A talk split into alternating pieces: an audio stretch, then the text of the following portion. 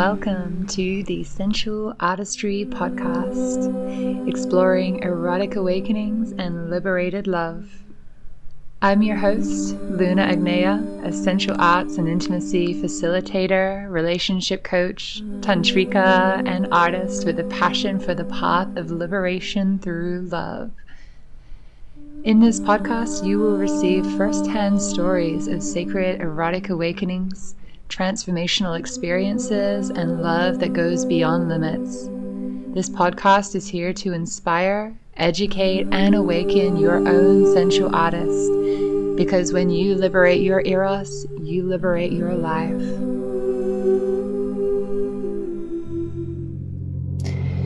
Welcome back. Welcome back. This is part two of the podcast. Uh, if you haven't listened to part one, then you can go back. But we're talking about some other things. So if you want to just start with this one, that's fine too.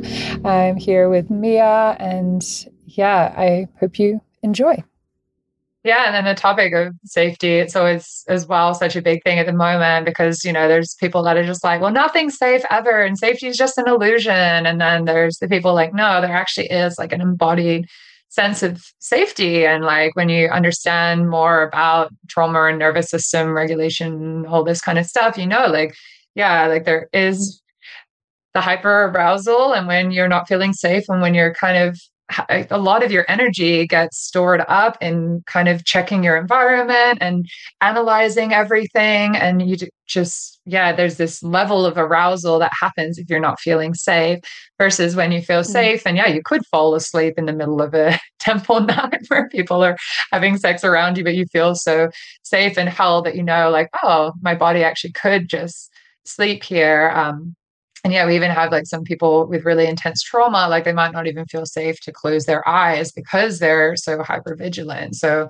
you know, for me, mm-hmm. like safety is a sense of, I mean, for one, just an embodied experience of being able to relax and not have this, um, you know, constant checking if the environment's okay and if you're under threat, um, as well as a emotional bonding community thing of knowing that, like, yeah, if I don't agree or I want to do something else, or I, uh, you know, I'm different in some way that I'm not going to get rejected from the tribe and I'm not going to get shamed and yeah. put down. And I found this is a problem in a lot of the kind of new age spiritual spaces is that like it really isn't okay. Like you want to do something different, and people are going to be like, you're in resistance, you're in your shadow, you're projecting, you're this, you're that. And they'll like be trying to diagnose you rather than just be an acceptance that that's just not what is right for you in this moment or uh, respecting that you have a different opinion or a different thing and maybe they could learn from that opinion. So um, i think yeah like for me when i'm thinking about safety in a space there's like the two levels of that. It's like the, the primal animal body safety thing and then the community safety. And like do people really feel that like they can not be judged and be accepted and be welcomed in who they are in this space. So what are your thoughts on that around safety? Um, yeah i feel like it brings up this whole like as a child if you feel safe i feel like that's when you want to like play the most you know? Like we always look for a safe either a friend or an environment at least for me it was like okay i just want to like go somewhere where i can play and like run all my imaginary crazy stuff that I wanted to role play with my friends. But it came from a place of, okay, I feel like I'm safe and I can share with you what I'm going through. So mm. for me, safety is always like almost like step number one. Mm. How do people feel that they can be free in themselves to express themselves in whatever um, it feels like is authentic? And I feel like a lot of schools kind of say that as a like, yes, you can come and be yourself. But then when it comes into practices and when it comes into group rituals, and like I get it, even in concerts, you know, like you just kind of like want to go with the mob. Um, there's something that takes over. And like the group conformity piece um, is a really interesting kind of feature of all of communities. And, you know, I went to a vegan community and I became a vegan within, you know, three weeks of just being there. Like it's just like it kind of rubs on you. So whatever mm-hmm. the practices are, and especially when it's to do with relating or sexuality, I feel like whatever the the common practices are, they're gonna feel like the right way of doing things. And it doesn't take that long to transmit. So that's mm. where I'm kind of like sensitive. Like, okay, it also happens in families where we just become used to dysfunctional patterns and um, we think that's safety. And then, yeah, our patterns of hyper arousal in group situations kind of relate back into that. But mm. ultimately, we just all become children again. And then that exposes all of our childhood conditioning around what's supposedly safe and then we may look for the you know dysfunctional parent in the mm-hmm. group who's going to you know be our safety and take care of us and end up in trauma bonding mm-hmm. and not solve any of it um so i'm starting to promote this idea that like actually you need to do your healing your therapeutic work almost in a one-on-one setting or in a small therapeutic literally therapeutic group and then go into transformational spaces or these i guess like spiritual quests mm-hmm. um from an attitude of i'm going to challenge myself but it's not like you know and i need to integrate it in another space like it's not going to be the answer to my mm-hmm. problems yeah yeah so what kind of thing do you have in mind when you think of the one-on-one therapeutic or what what you think people need before they step into a container like ISTA or other like transformational spaces? Um, well, I've been I've been part of um, just interviewing some people that were uh, applying for scholarships for ISTA and stuff. Like I was really, yeah, like part of wanting to make sure that it's accessible to people from different economic backgrounds, different cultural backgrounds, and kind of trying to prepare people for that. And if I feel like there is a lot of personal um, either trauma already in the body, or I can feel like, you know, there's dissociation from problems or any of that, like I would say, no, it, this is not a right place for you. Like, start with going to therapy, start with unpacking what's going on in your body when you go into these places, because knowing if your training involves dissociative practices, which include meditation, any sort of breath work, um, mm. any sort of kind of altered states through trance, whether it's dance or sexuality is kind of part of that. Like if we, especially when we access like any Kundalini sort of practices, um, I feel like there needs to be a solid background of knowing how to navigate your own nervous system, but we aren't really taught that anywhere. So mm. I guess then I would make that separation between schools that are really focusing on that and really have the therapeutic background. I guess we're going back into square one in terms of, yeah, yeah there's a separation um, where you, yeah, can hold yourself and then potentially go into these laboratory spaces where healing is not necessarily the main goal. Like maybe it's mm. exploration, maybe it's challenge, maybe it's you know we are discovering something new about how we relate or how humanity works or what our aspirations are and then that yeah, yeah the intention matters a lot yeah yeah we've even considered for our retreats and stuff having some kind of like foundations course that people have to do before they come on any retreat that just has some like basic nervous system regulations and basic meditations and grounding and just like giving people this like 101 um, like how to be with yourself and recognize your trauma patterns before they even think about it. And i mean my retreats are a lot more gentle than uh, is from what I've heard of the kind of processes going on and stuff that we tend to um, be a bit more like slow and steady and um, yeah also it's like sensual non-sexual spaces because i also know that like I, I went straight you know, when I was younger, into a lot of like full sex festivals. And, you know, I was in Berlin. So I was going to a lot of like sex parties and kink parties and stuff. And yeah, like so much dissociation and not being able to say no and uh, like having no idea and just freezing up and stuff like that. And I did, I still for years didn't consider myself to have trauma. I was just like, no, I just, you know, struggle communicating, but I'm fine. And, you know, it wasn't until I was doing Layla Martin's coaching training when we were going really deep into trauma and I was like, oh my God, like I have so much trauma.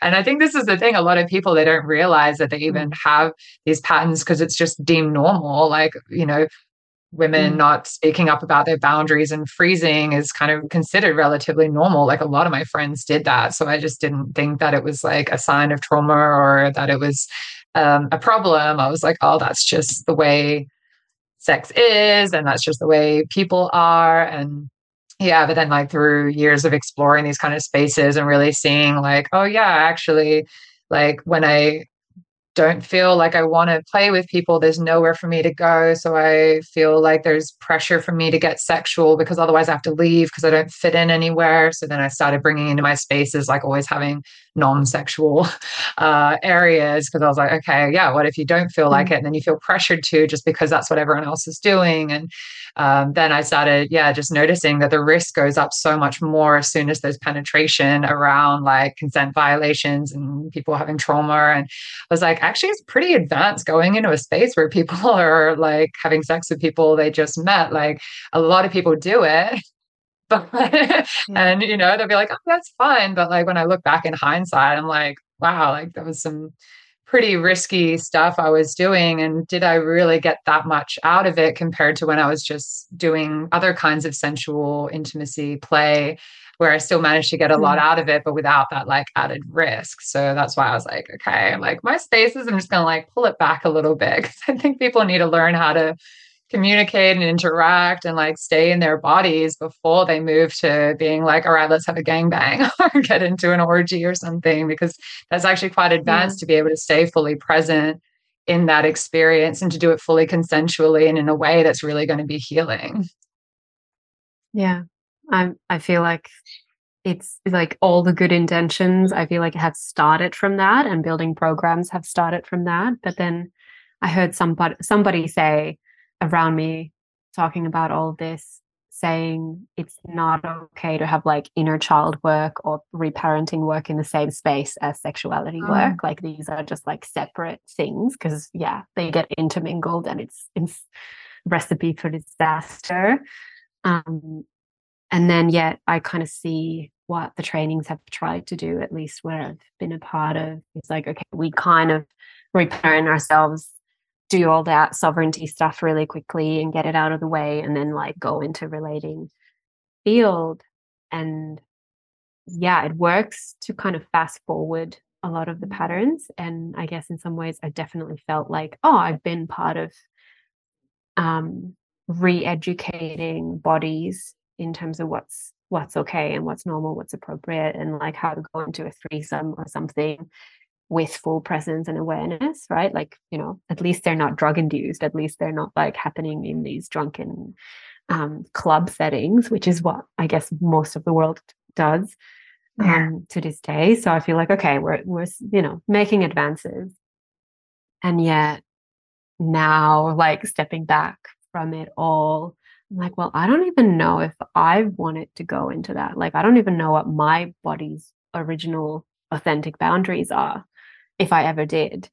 Um, and there's such a different, almost like reprogramming, even in myself, of like what's actually my body boundaries. Even doing contact dance with a bunch of people for the last few years, I had a whole month by myself where my body was like, I don't want to touch another body like anytime soon. I'm so satiated. I'm so like filled with other people's impressions. I didn't even have, you know, intimate, like naked time with them. But yeah. I'm still like, okay, we all feel each other. So, mm. yeah, these considerations of even going to a club, you're going to be filled with everyone's stuff, right? It's yeah. going to take me five days to recover from one day of being there. And, you know, like, I guess that's the equation I would count into all of this. If it's a week's training, then take another three weeks off afterwards to integrate it. Yeah, and that's a, always the piece around like in, integrating it. Like, what is it to even really integrate these kind of experiences? Like, whether it's that you know you went to a um, temple kind of multi-day space and you had like you know a group experience. Like, um, I don't know, what's the difference between that just being a peak experience versus something that is part of your spiritual growth. Like when we're talking about spiritual spaces that have this intention of awakening or liberation or whatever they're claiming to have. Um, and this is what I've just been noticing as well, like this big shift within me around my intention of moving more into like that the reason I'm doing this stuff is for like liberation and awakening because I'm on that path now officially, you know.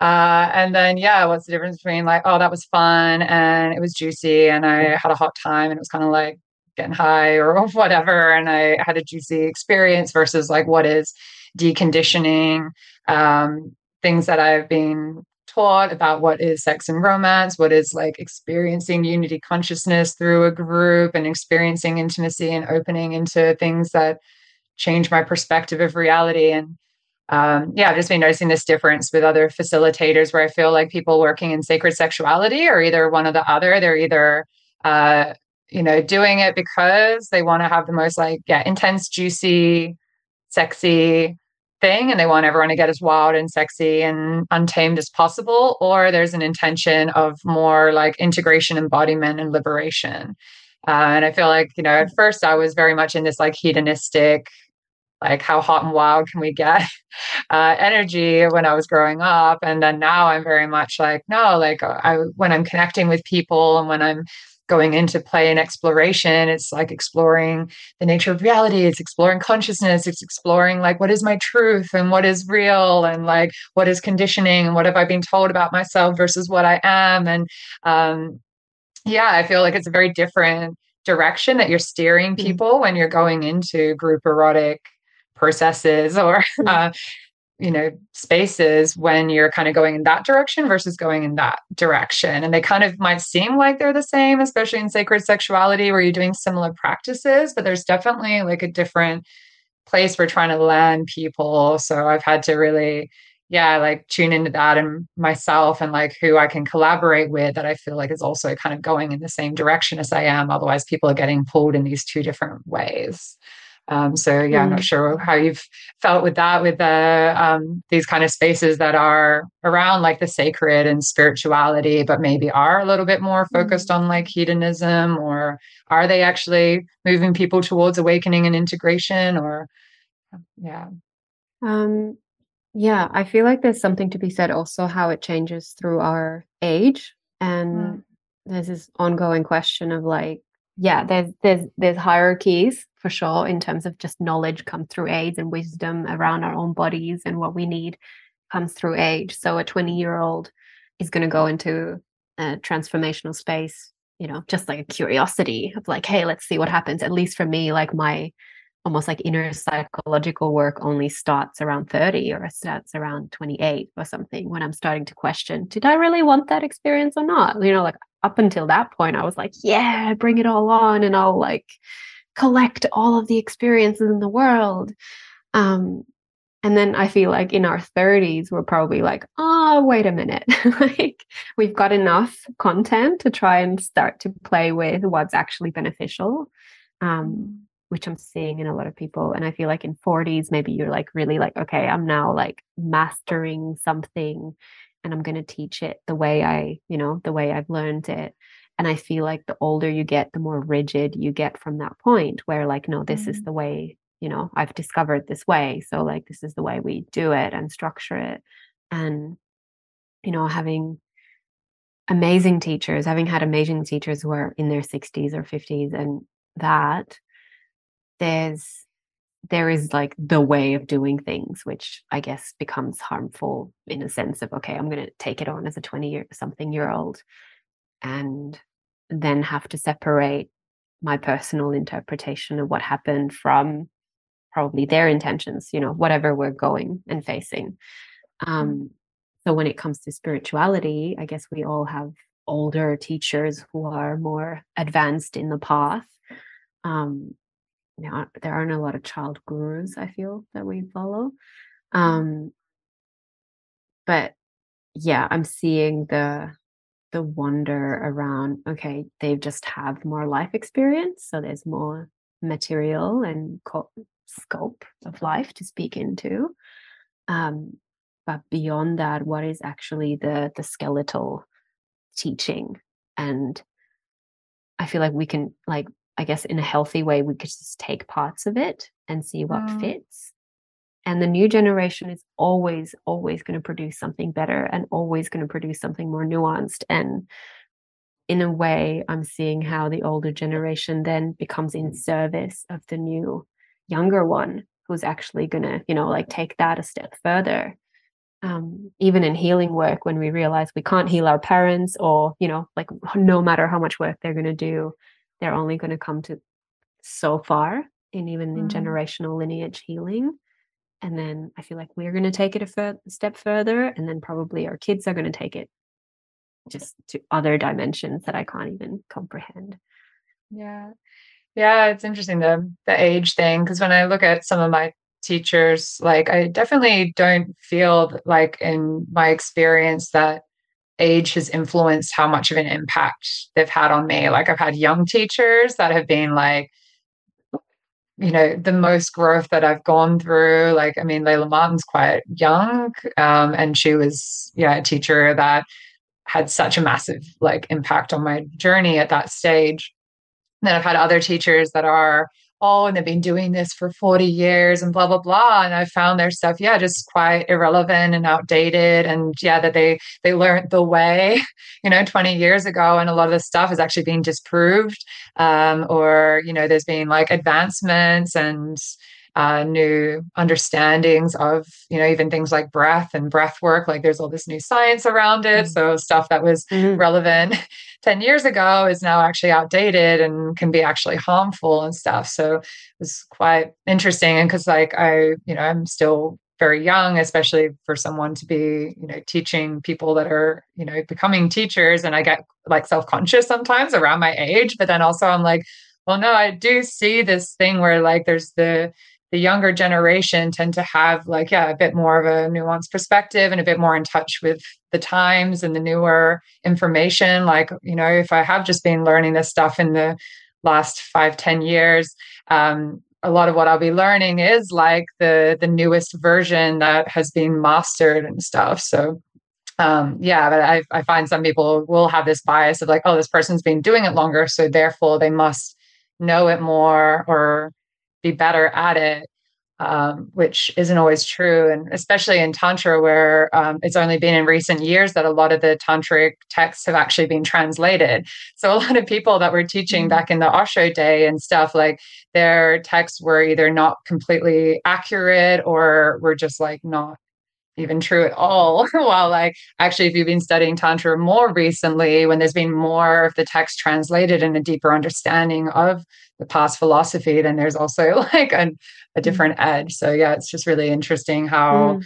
like age comes into play. And yeah, I know we were both also speaking um, before in messages about like this kind of new way of leadership that's sort of emerging that's a bit more like the decentralized uh, take and yeah like versus the kind of guru hierarchy older way of leadership versus like this newer way that's still kind of emerging so i'm curious your thoughts on that mm-hmm. as well um yeah i would love to make a point on like definitely the the mergence of science and spirituality. Like we just have mm. so much more knowledge now, especially all the nervous system stuff has just come in like in the last five years or something. Like everyone's yeah. talking about it. So it's almost like, oh, that's just the new update. Like, of course, you mm. want to have the newest update in your program because that's going to make it more um, a- approachable, available, um, update. Just like, yeah, we're living in a technology era. Like everyone's going to know anyway.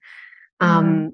So I really encourage any teachers, any schools, whatever you're teaching, to like just keep up to date with the research. There's amazing stuff coming out in science.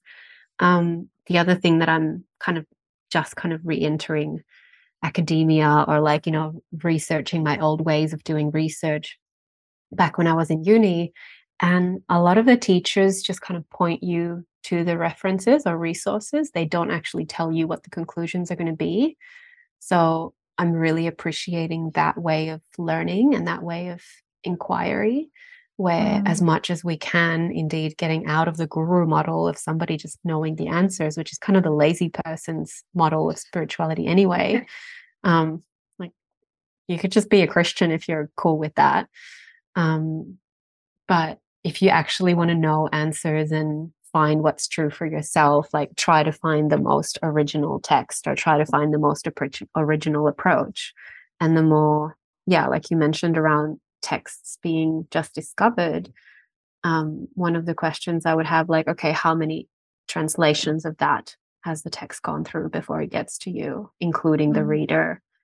You know, like it's been translated from the original language to something, to Sanskrit, to English, to your mm-hmm. teacher, making a book about it and then to you so it's gone through already five steps of reinterpretations yeah. um, so i feel like the original material counts a lot and then yeah some of it's just outdated like people were living in a different time back in whenever when that was relevant and they were writing the the current so in a uh-huh. sense i'm also interested in like what's how can we bridge spirituality with what's happening with science, what we know about reality itself, and how does that change our approach? I, I feel like the Dalai Lama is doing that a lot or yeah. being a big spokesperson yeah, for that.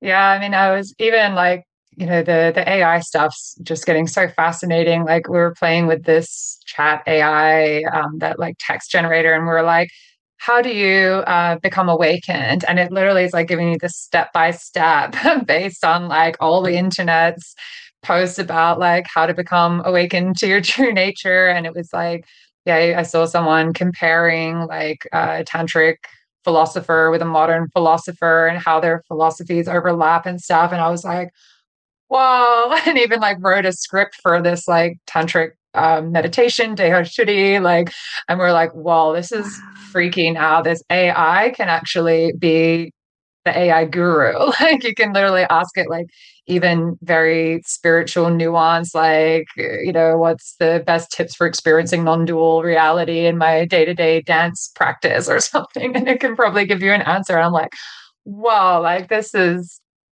yeah, it's insane what's happening. And I was talking to a friend that works in uh, virtual reality, like with the goggles and stuff. And they were talking about how people are like doing meditation ones in there where you like, you know, meet some spirit guide that guides you in a meditation and then you grow wings and you fly to the next stage. Or like they're talking about how could we do cacao ceremonies in a virtual reality space. And I was like, wow, it's really interesting. Like, could we do this, you know, old fashioned kind of uh, Greek um, initiation ritual with like you know seeing persephone and going down into the underworld and getting taken through like this old school ritual theater kind of thing in a virtual reality space and how could that affect our consciousness and upgrade us? So i know a lot of people in the hippie world are like really anti that and they're like oh like the ai and the vr and everything.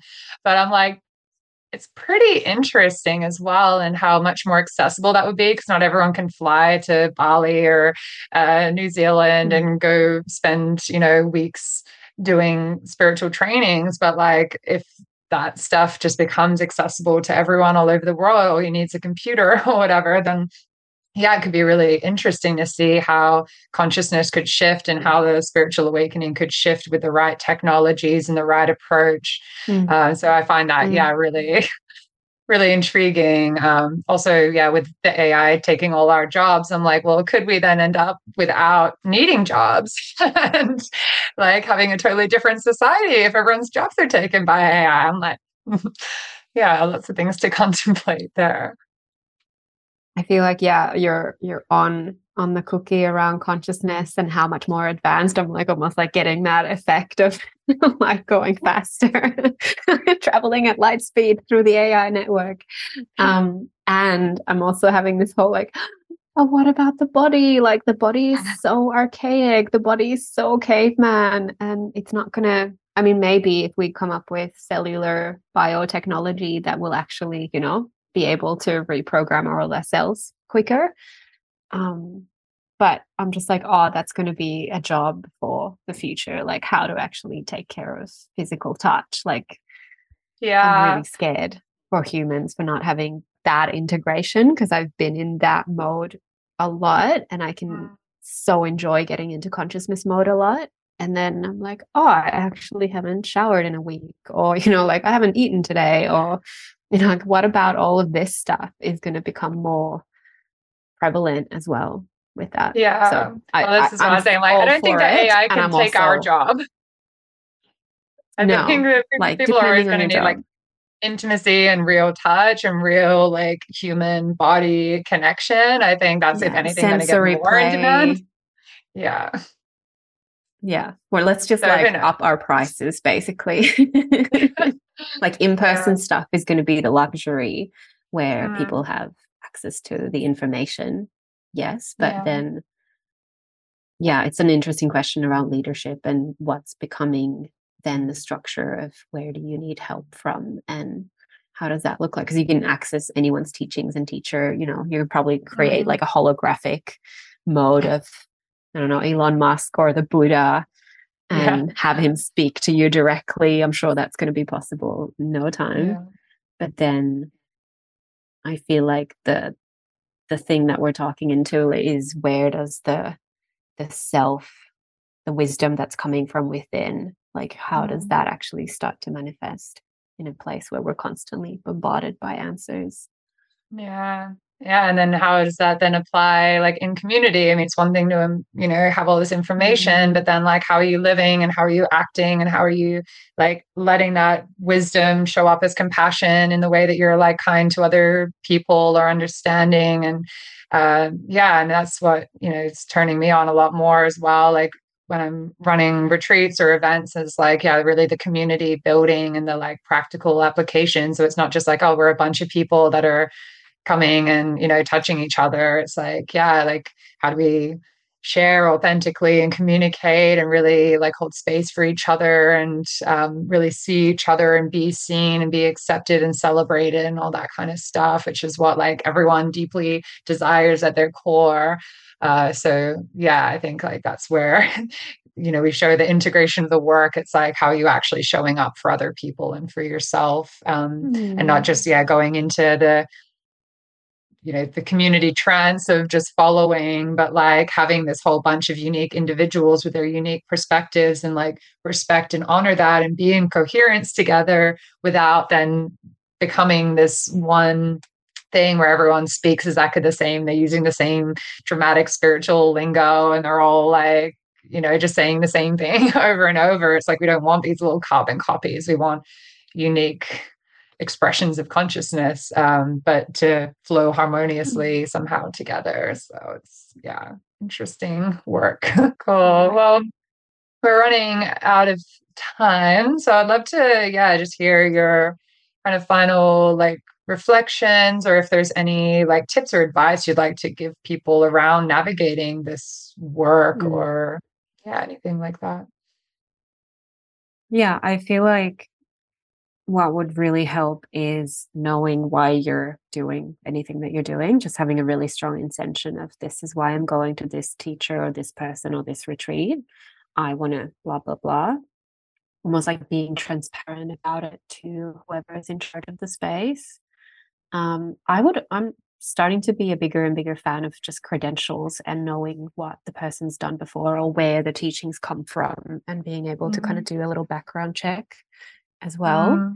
and see what you're getting into basically like okay this person's philosophy backs up from this person's philosophy and what are their track records mm-hmm. um because there's all these yeah these dogmatic little pieces that trickle back in um which could be detrimental in the worst case.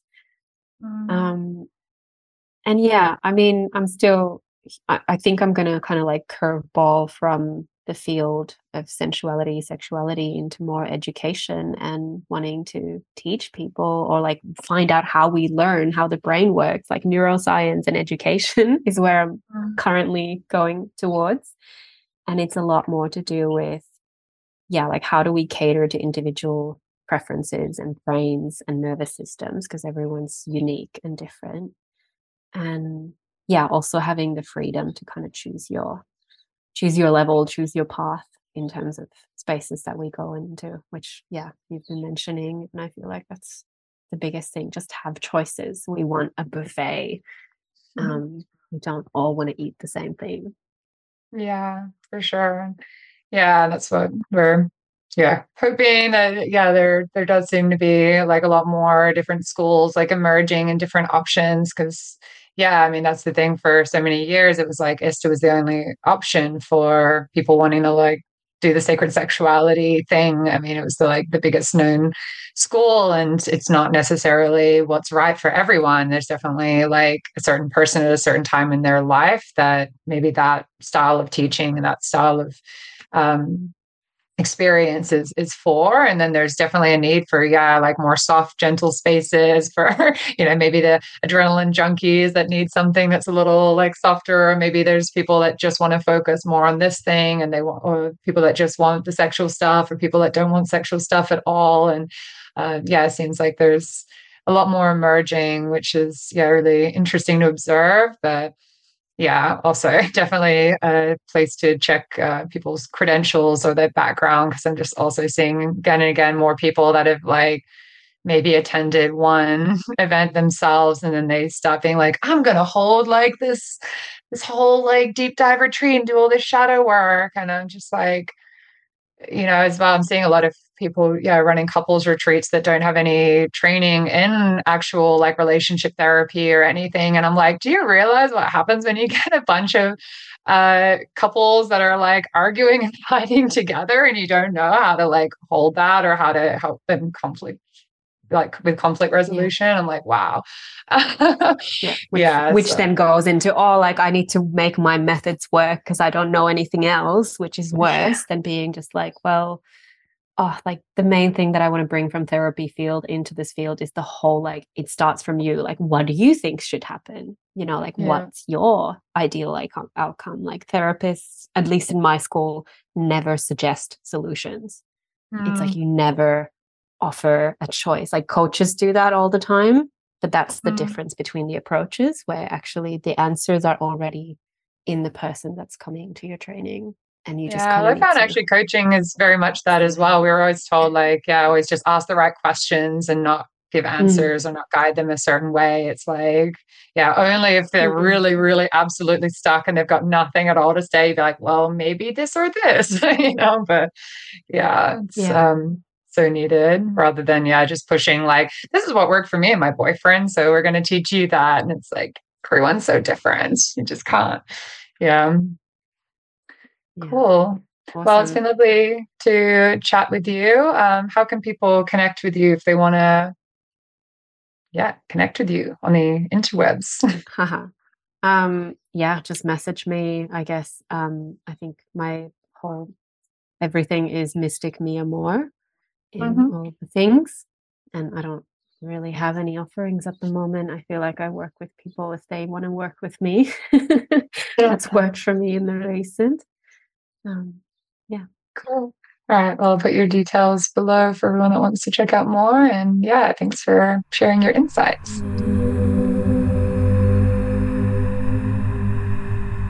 Thanks for tuning in to this week's episode. I hope you've enjoyed it and found it inspiring. You can connect with me on Instagram, YouTube, Facebook, and through my website, sensualartistry.com and sensualarts.school, where you can get some freebies and sign up to my mailing list to stay in touch. Hope to see you again soon.